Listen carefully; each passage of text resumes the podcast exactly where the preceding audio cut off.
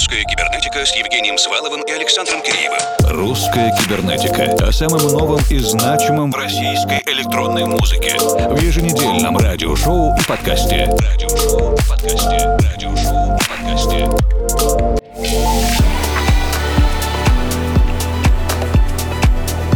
Добрый вечер, дорогие друзья. Русская кибернетика на этой неделе работает на международной индустриальной выставке Иннопром 2021. Но, естественно, как мы всегда умеем совмещать и все успевать, так и радиоэфир этой недели проводим в регулярном режиме и рады встрече с вами. Евгений Свалов, Формал и Александр Киреев в ближайшие 120 минут и множество разной новой музыки. Начинаем вместе с британским трио и российским трио Above and Beyond с композицией Prelude в Extended ремиксе от MOS. К 20-летию издательства Anjuna Beats выходит сборник The Deep Mixes.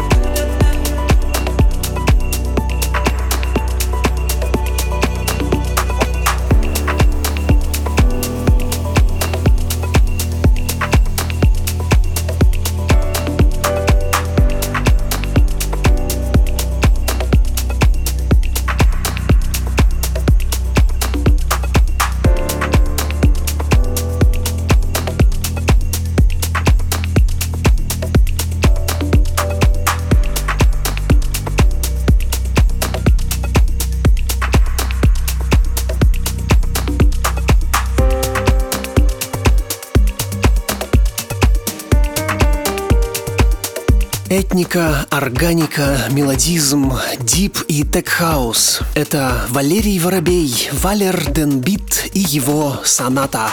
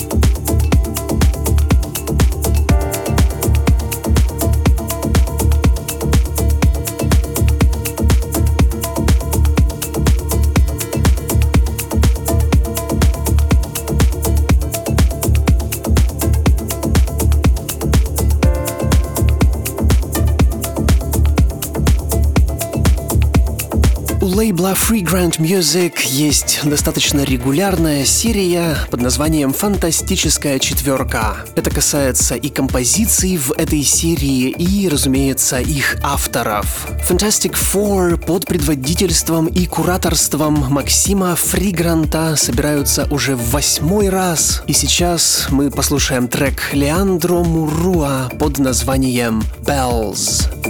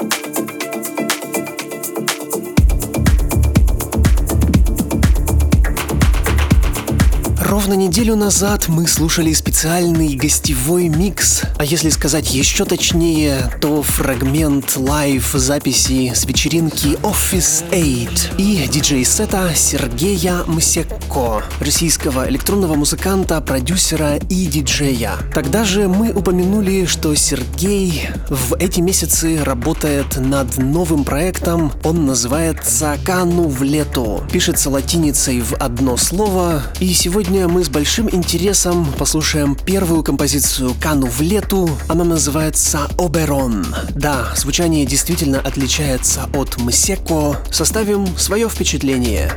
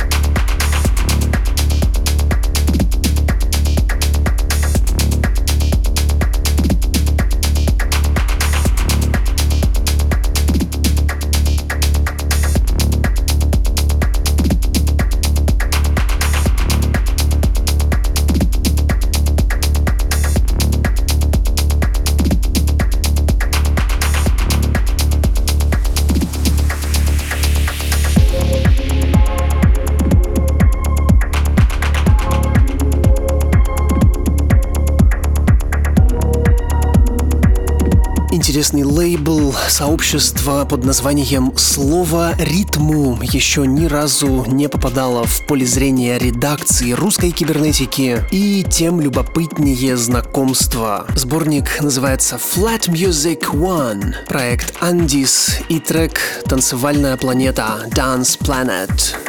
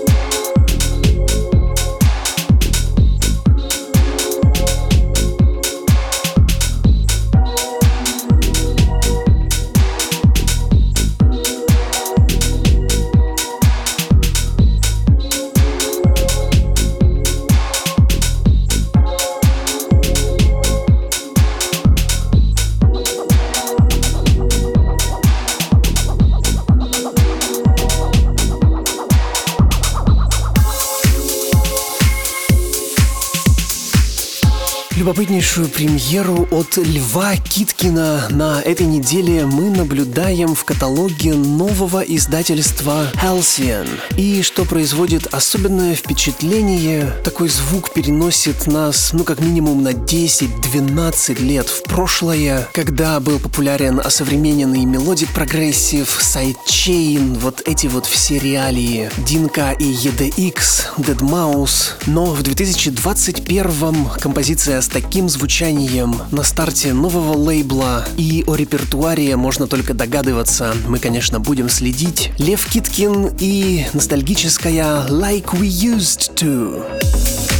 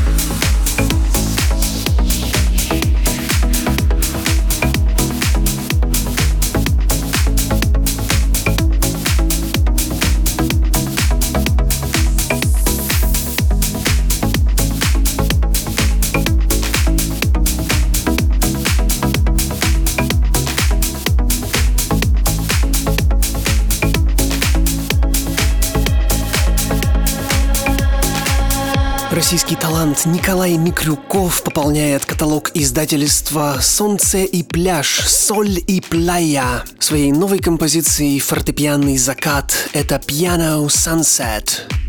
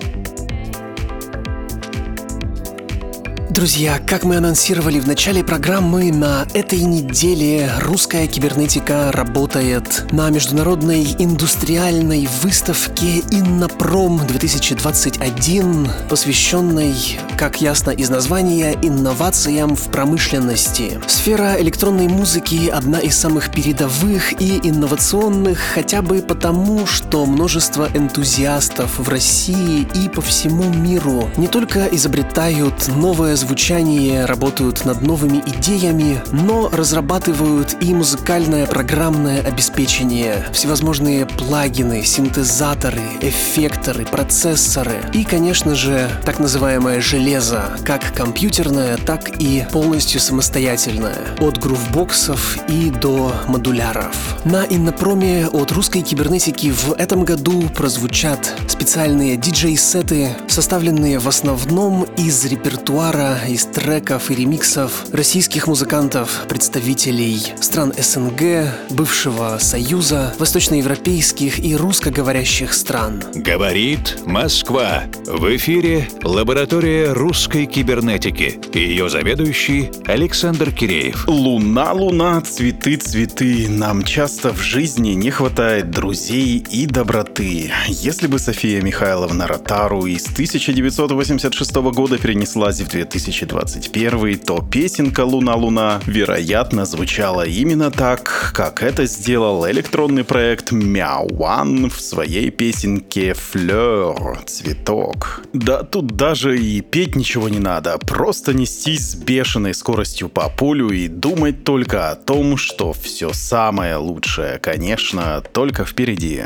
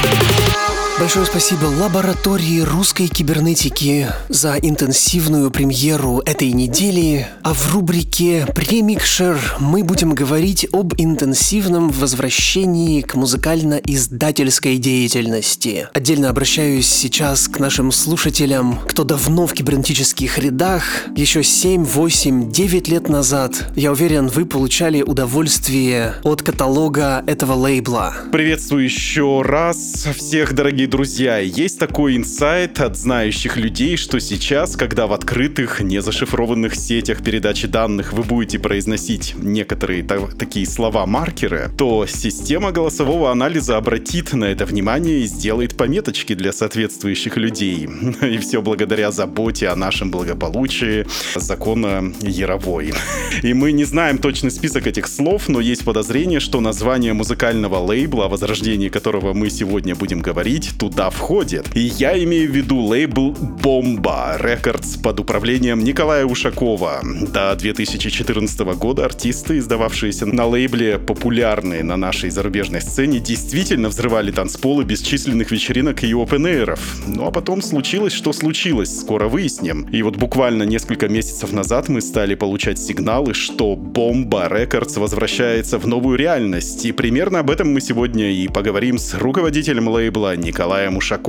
Привет, Николай. Приветствую всех, приветствую друзья, приветствую коллеги. Возрождение любого бренда, марки после долгого простоя — это всегда такое трепетное событие, и по моим ощущениям даже сложнее, чем запуститься с нуля. Весь этот исторический груз и ДНК. И такое популярно в мире моды. Например, перезапуск бренда Balenciaga понаделал шума и был настолько успешен, что сейчас уже никто не помнит о Кристобале Баленсиаге, который делал, в общем-то, и другие вещи. И вообще-то закрыл свой дом в 68-м. И другим архивным брендам не очень повезло, а вот в музыке сейчас с переменным успехом происходит перезапуск проекта ППК, тоже легендарного проекта Сергея Пименова. И они выбрали стратегию реанимации прошлых хитов. Без сомнения, Resurrection и клепания чего-то аналогичного, но уже в новом продакшене и в новых реалиях. В общем, ситуация типичная, потому что лейблы открываются, закрываются, перепродают свои каталоги новым владельцам. Зачем ты это делаешь сейчас, спустя 7 лет? Почему ты открываешься снова? История такая, что я всю жизнь тяготел к музыке еще до того, как я открыл лейбл. Я всегда был меломаном. И моя основная деятельность сейчас тоже связана отчасти с музыкой. Я продаю хай-фай технику, дорогостоящие колонки. Но все равно от музыки далеко не ушел. Поэтому я за все эти годы настолько погряз вот в этих вот э, рабочих моментах, в рутине. Я просто хочу вернуться к тем приятным, позитивным движениям и к той работе с музыкой, которая меня вот на протяжении там, с 2009 по 2014 год увлекала, занимала мое время, порой и день, и ночь. В общем, соскучился я, поэтому под ностальгия меня обуяла. Может быть, уже не устраивает то, что играет через эти колонки Hi-Fi систем. Уже нужно что-то свое выпустить, потому что уже не качает. Да-да, ты прав. Поэтому я э, решил это все дело поставить на новые рельсы, связаться со всеми нашими старыми друзьями и попробовать все это по, по новой запустить. Еще немаловажный момент, не знаю, прошло там несколько лет, э, я зашел в э, панель управления лейблом, да, и увидел, что э, несколько наших треков, которые вышли довольно давно, имеют уже почти под миллион стримов. Mm-hmm. Для меня это оказалось большим очень удивлением. Я, может быть, это отчасти тоже подтолкнуло меня к тому, чтобы пересмотреть, да, Накапало, к... процентики накапали. Даже дело не в процентиках. Я всегда, еще раз говорю, считал, что я это делаю для людей, для слушателей, для себя в том числе, потому что я всегда выпускал на бомбе музыку, которая нравится мне в первую очередь. Ну, я думаю, раз ее слушают, ну, почему, почему я так сделал-то плохо? Надо дальше делать э, свое дело, раз оно ну, людям нравится, почему бы и нет. И как раз сейчас самое интересное, как ты его будешь реанимировать. И у меня есть три предположения. Сейчас, может быть, ты что-то подтвердишь или какой-то свой путь мне расскажешь. Первое, самое простое, это вообще полная перезагрузка и обнуление. Второй путь — это акцент на бэк-каталоги, архивы, то есть как раз вот те самые процентики, те самые миллионы прослушиваний, которые тебе могут э, приносить старые композиции. Третий путь — это как раз клич по прежним а, коллегам по старой гвардии в их сегодняшнем состоянии. Какой у тебя приоритет при перезапуске лейбла сейчас? Ну, во-первых, я когда стал вот в, в этом году, в конце прошлого года, вникать э, в дела, я понял, что на самом деле все поменялось очень серьезно. Угу. Тот же Spotify, когда он только запустился, никто не знал, что, чего с ним делать. То есть сейчас э, это локомотив, наверное, всей монетизации музыки, и куча есть э, всяких там лайфхаков, идей, как это все продвигать. То есть я понял, что я на самом деле за эти 7 лет, когда мы молчали, упустил все вот эти вот э, технологии, инструменты, которые помогают сейчас людям свою музыку продвигать. Я сейчас заново изучаю весь этот процесс, вникаю в него. По поводу, как это делать, честно, не знаю. Первый вариант, который ты сказал, перезагрузка обнуления, определенно он будет, потому что и музыка поменялась, и люди поменялись. Э, скорее всего, это будет, да, некий пересмотр в плане жанровой а, политики, стилистики. А, могу сказать точно, что останется progressive house, какой он у нас был впереди, но мы не будем увлекаться электро, хаусом, трансом, это точно. Э, бэк-каталог, э, да, может быть, мы сделаем пару, наверное, релизов каких-то каких-то там реворков применительно к текущему времени наших старых треков, потому что там были очень интересные работы. У меня были такие мысли, честно говоря. По поводу Старой Гвардии однозначно, да, то есть я надеюсь, что на лейбл вернется фон Лемон, наш фронтмен бомбы в свои годы. Есть много других ребят, которых я очень хочу видеть э, в первых рядах. Но и за вот это время, пока я занимался восстановлением лейбла, я познакомился с новыми людьми, которые очень интересную, на мой взгляд, музыку пишут. Все, все предложенные новые варианты рабочие, на самом деле, все буду использовать. Я бы хотел акцентировать на эффекте спящей красавицы, потому что это действительно очень интересно. Вот э, лежишь ты такой, спишь, ждешь этого магического поцелуя, да? Потом он случается, ты просыпаешься, и вокруг все новое. Совершенно другая индустрия, э, совершенно другая история по монетизации, более понятная, но, может быть, более жестокая. Царствует ТикТок, все уходят в ТикТок, и тот же же самый Spotify сейчас считает своим конкурентом не Apple Music, а именно Instagram и TikTok, именно вот эти социальные сети. Какие впечатления? Что ты увидел вот этими новыми глазами? Что за ужас тут происходит у нас тут? Все верно, правильно сказал, и многое поменялось, поменялась э, вообще индустрия в целом. Ну вот, вот э, по, TikTok... пункт, по пунктикам можешь расписать прямо вот э, такие, узнаешь, впечатления? Но я на самом деле из информационного поля-то никуда, никуда не, ну понятное не дело, понятно понятное дело. Да, поэтому я, я понимаю, что тот же ТикТок, мы уже, кстати, там есть э, понимание, как с ним работать. Э, будем это делать обязательно. И Инстаграм в том числе, он тогда у нас уже, кажется, был. А что с ТикТоком? Там же ведь э, очень круто монетизируются какие-то ультра короткие форматы. Это 30 или максимум минутные музыкальные ролики, мемы. А если ты говоришь, что progressive и прочее, это в твоих интересах, ну слушай, ну 5 минут, это никто так долго сейчас не слушает слушает одну и ту же композицию. Слушай, я думаю, мы в этом году выпустим какой-то такой интересный трек, который в рамках 10 секунд даже сможет привлечь э, Вау. внимание. Ну, типа там то, что Филатов Дима делает сейчас. Слушай, Николай, это действительно будет la bomba. Progressive 10-секундный. Я хочу послушать это. Обязательно услышишь. Друзья, я напоминаю, что в ваших колонках или наушниках ток-шоу «Премикшер русской кибернетики». У нас в гостях руководитель музыкального лейбла «Bomba Records» Николай Ушаков. Я сейчас нахожусь в Москве, Николай в Оренбурге, а вы, надеюсь, в безопасном и хорошо кондиционированном месте. И уже в начале следующего часа послушаем целиком гостевой микс без лишней болтовни. Твоя штаб-квартира находится сейчас в Оренбурге, что, в общем-то, далеко от культурных столиц и крупных центров ночной жизни. Расскажи, пожалуйста, какие были сложности и какие были особенности в нулевых, в десятых годах ведении проектов, как у вас поднималась э, ночная клубная культура, и, может быть, что-то было тогда такого, чего сейчас нет. По поводу Оренбургской штаб-квартиры я сделал отступление небольшое. Был такой в конце 2000-х, в начале десятых годов российский проект э, Rest Point, ну, оренбургский, да, кстати, даже проект, один из участников которого когда узнал, что я запускаю лейбл, он сказал, что в Оренбурге лейбл. Это что-то вообще на грани фантастики.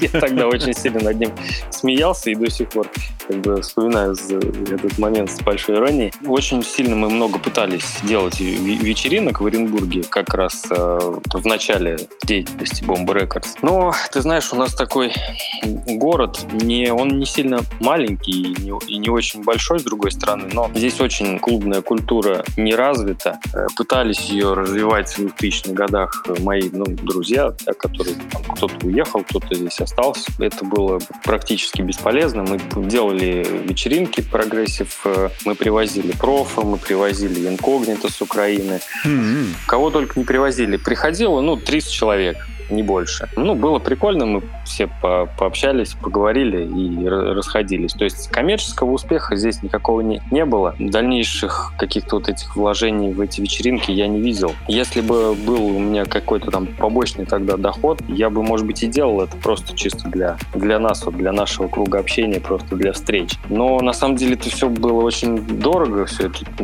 организовывать, поэтому ну, больше понятно. мы делать этого не стали. Мне очень интересно распилить вот эту бомбу и посмотреть, из чего же она создана, э, где там порох, насколько далеко уходит фитиль, что там взрывается, что получается. Потому что все мечтают написать трек, который разорвет э, чарты, который накрутит прослушивание в Spotify. Самое интересное как раз, и многие люди задают мне этот вопрос очень часто, как вообще я к этому пришел, да, и как так получилось. И когда они узнают, что я еще и сам музыку не пишу, а еще они больше удивляются, когда узнают, что я даже не диджей, и почему я, собственно, выпускаю музыку и, и, и имею свой собственный лейбл. А опять же вернусь к тому, что я просто живу музыкой, я очень большой меломан с большим стажем, там, с трех лет, наверное, я слушаю очень разную совершенно музыку. Я тоже, кстати, мечтаю о том, что мы когда-нибудь выпустим такой трек, который попадет в какие-то серьезные чарты.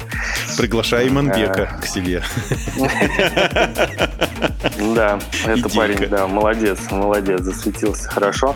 Но на самом деле это дело случая. Я думаю, что и каждый артист к этому может прийти.